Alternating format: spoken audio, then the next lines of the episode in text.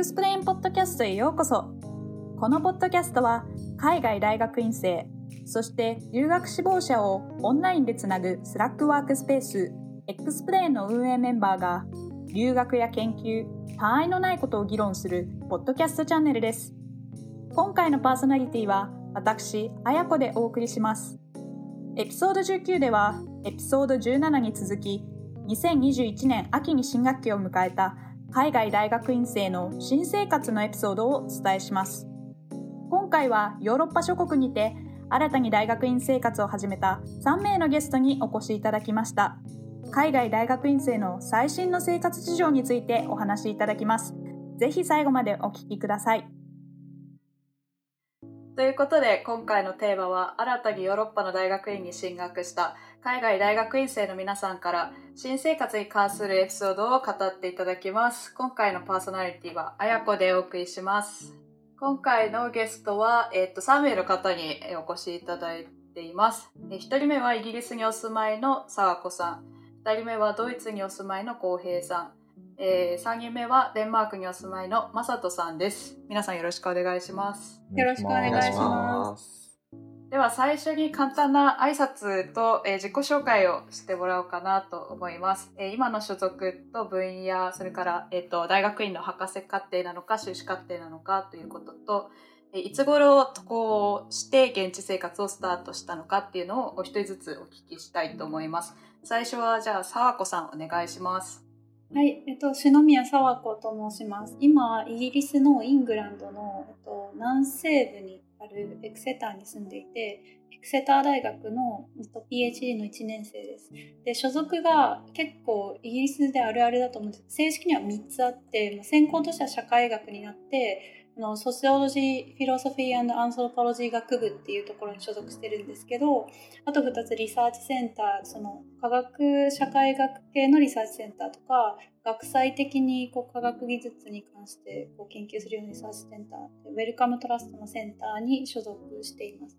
渡航したのは今年の9月1日で隔離があったのでそこから10日ぐらい隔離してで新入生用フレッシャーズウィークを経験して、まあ、今学期中です。よろしくお願いします。はい、お願いします。隔離はホテルかなんかに滞在されたんですか？あ、えっと、そうですね。ちょっとこれはもうすでにルールが変わってるんですけど私が行った時は、うん、あの日本はそのアンバーリストっていうあの中間ぐらいの危険度の国に分類されていたのでホテルには行かなくてよくてあの自分の滞在先の私はその学生マンション的なところをもともと予約してたんですけどそこの契約期間をちょっと前倒しにしてもらってそこで隔離するっていうことになってました。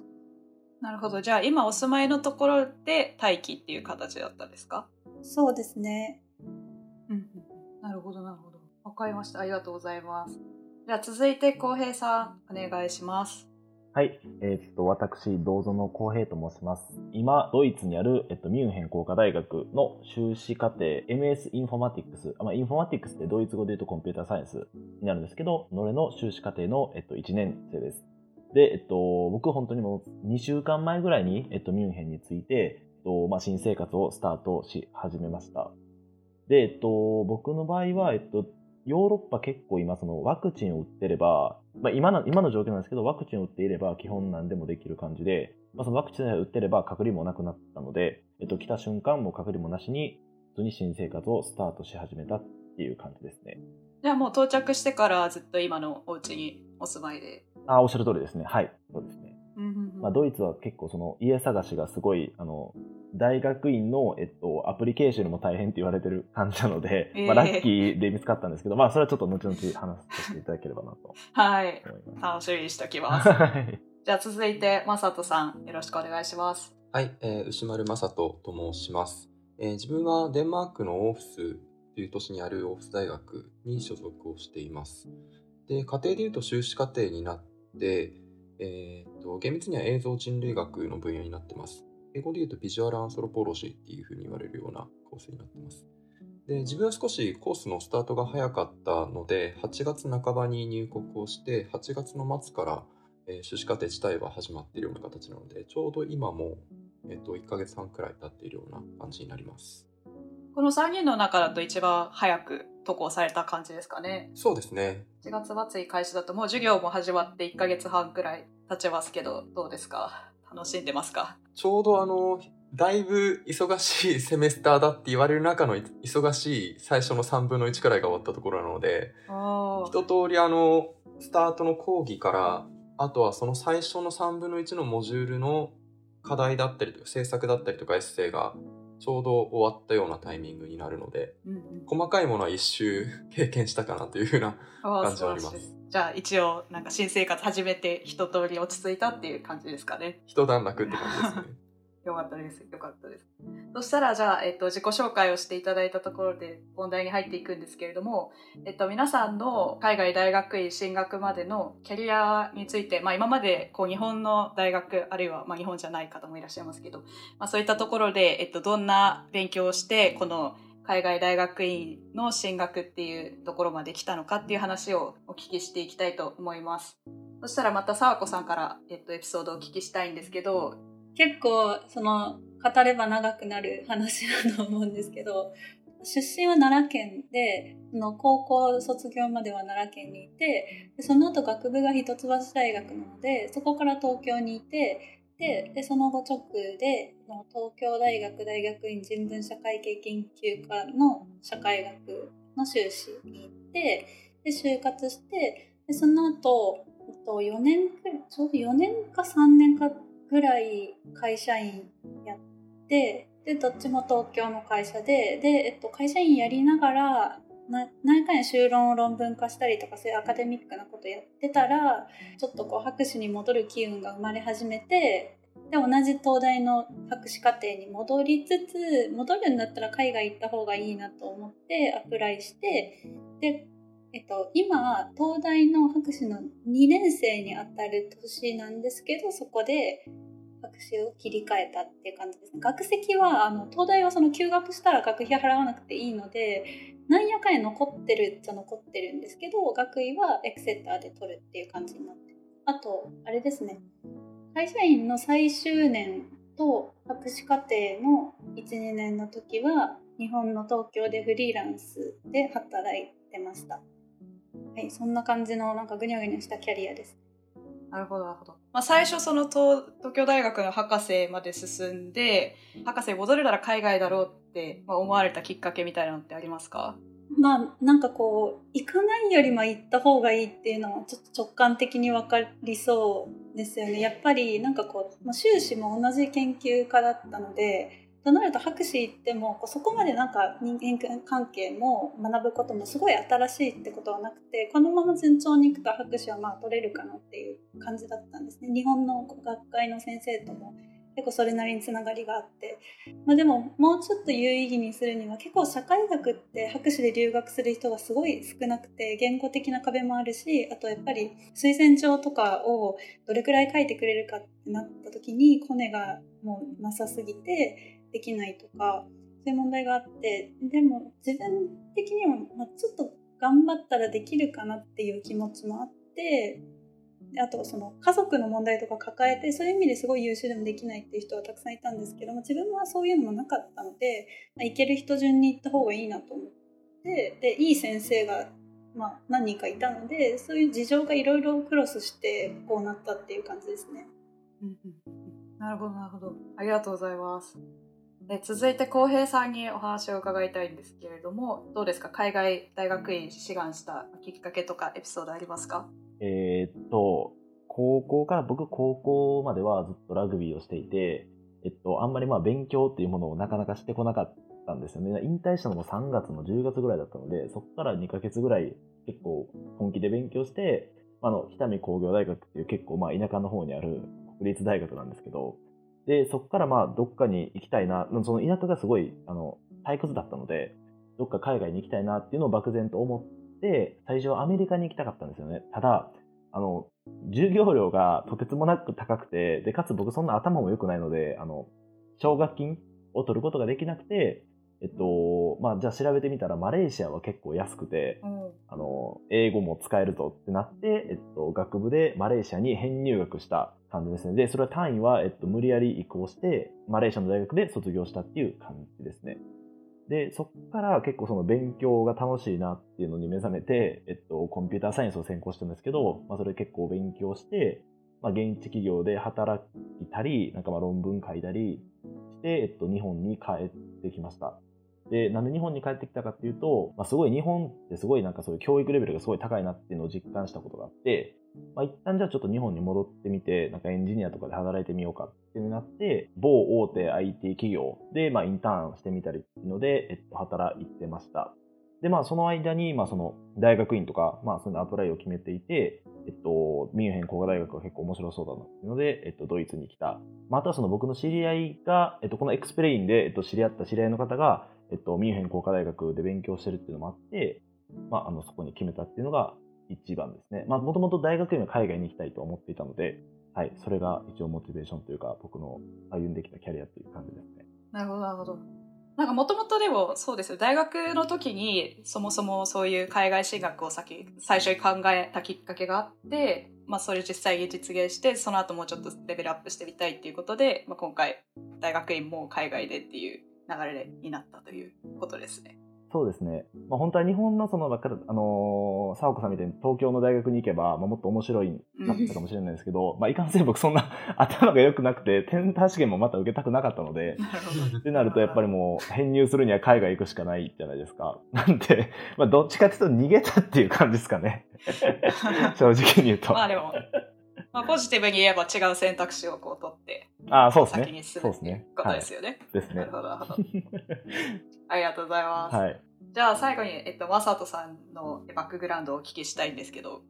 お願いします。はい。えっと、自分の場合は、高校までが岐阜県で、で、学部で一橋の社会学、この時は特に都市社会学を中心に勉強していました。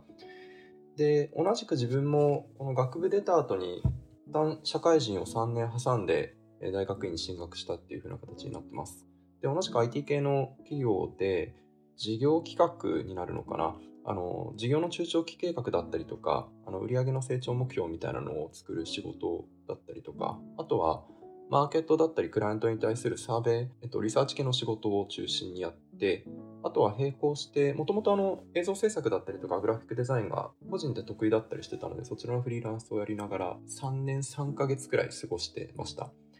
で、進学に至ったきっかけのところで言うと、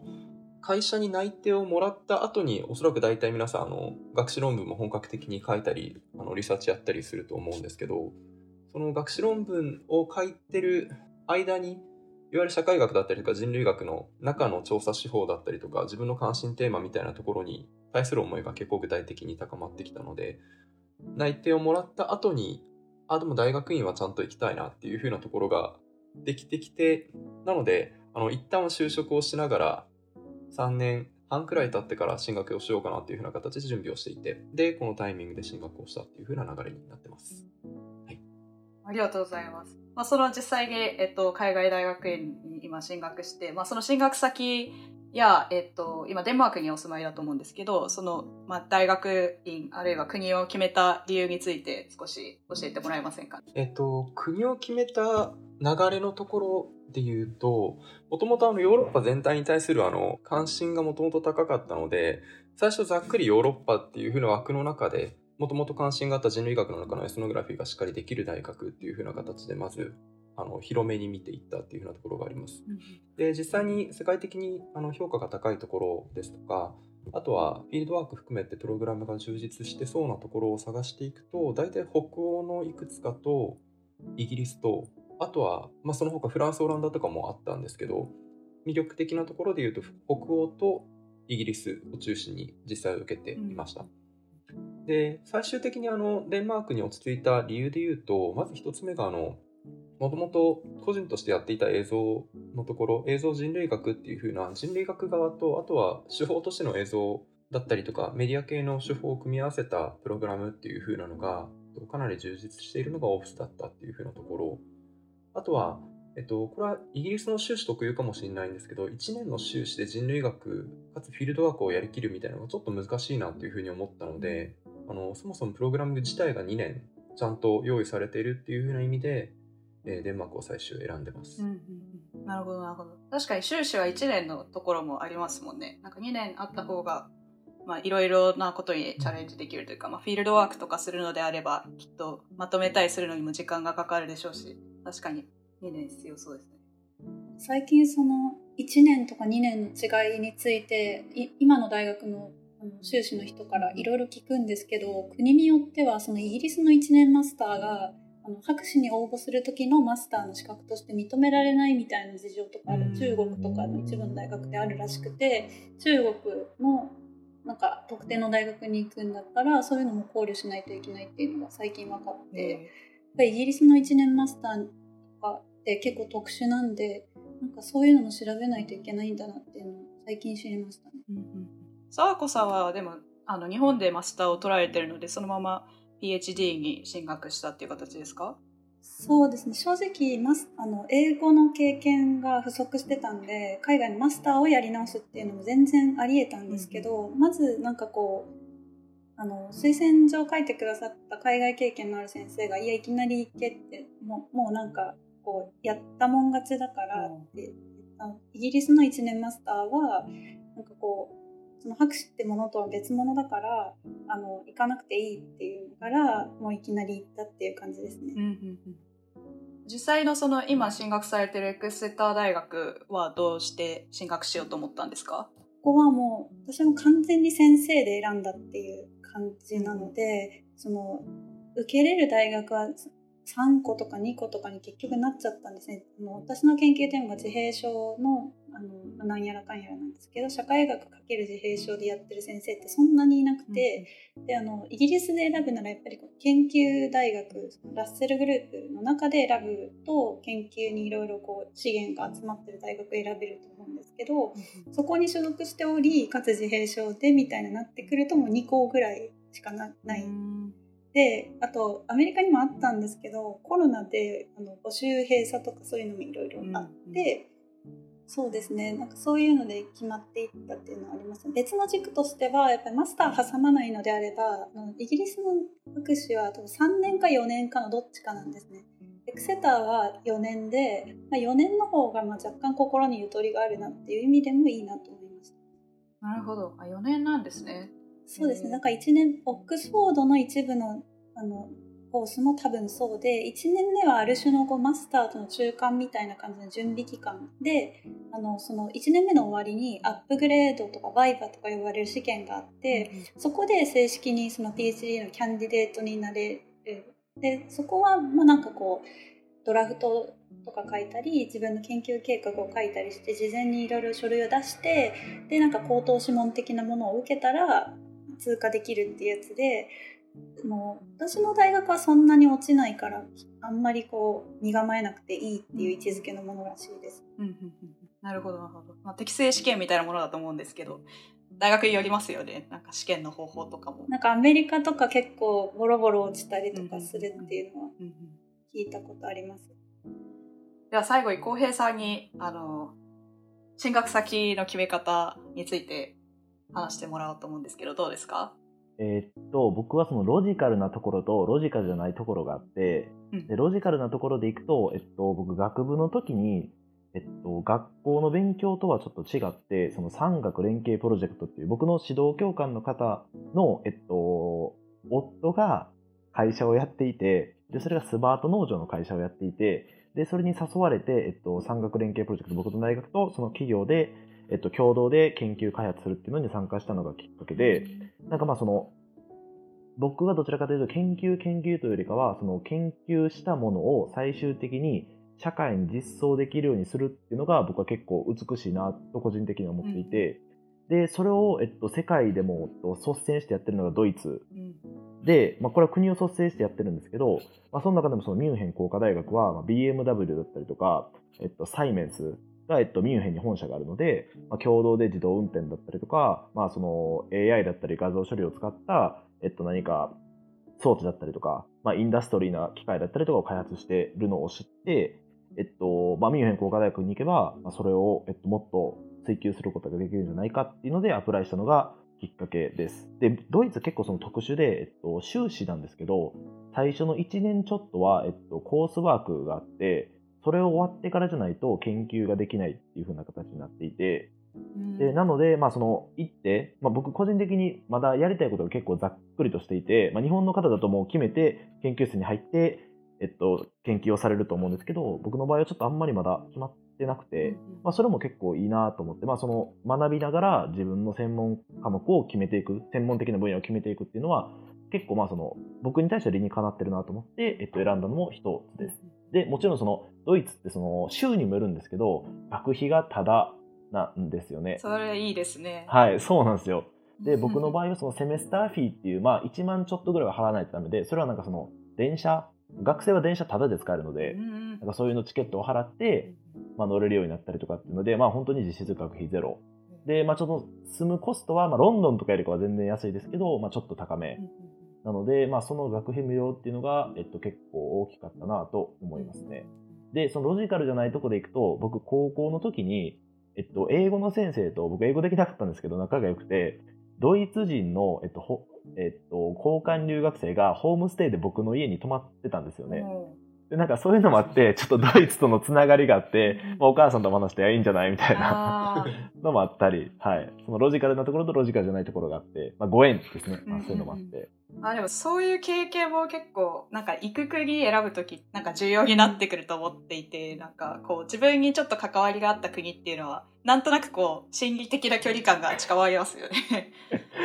そうですね。そうですね。それが本当にまあ、この僕の修士課程をアプライする上で結構大きかったなと思いますね。うんうんうんう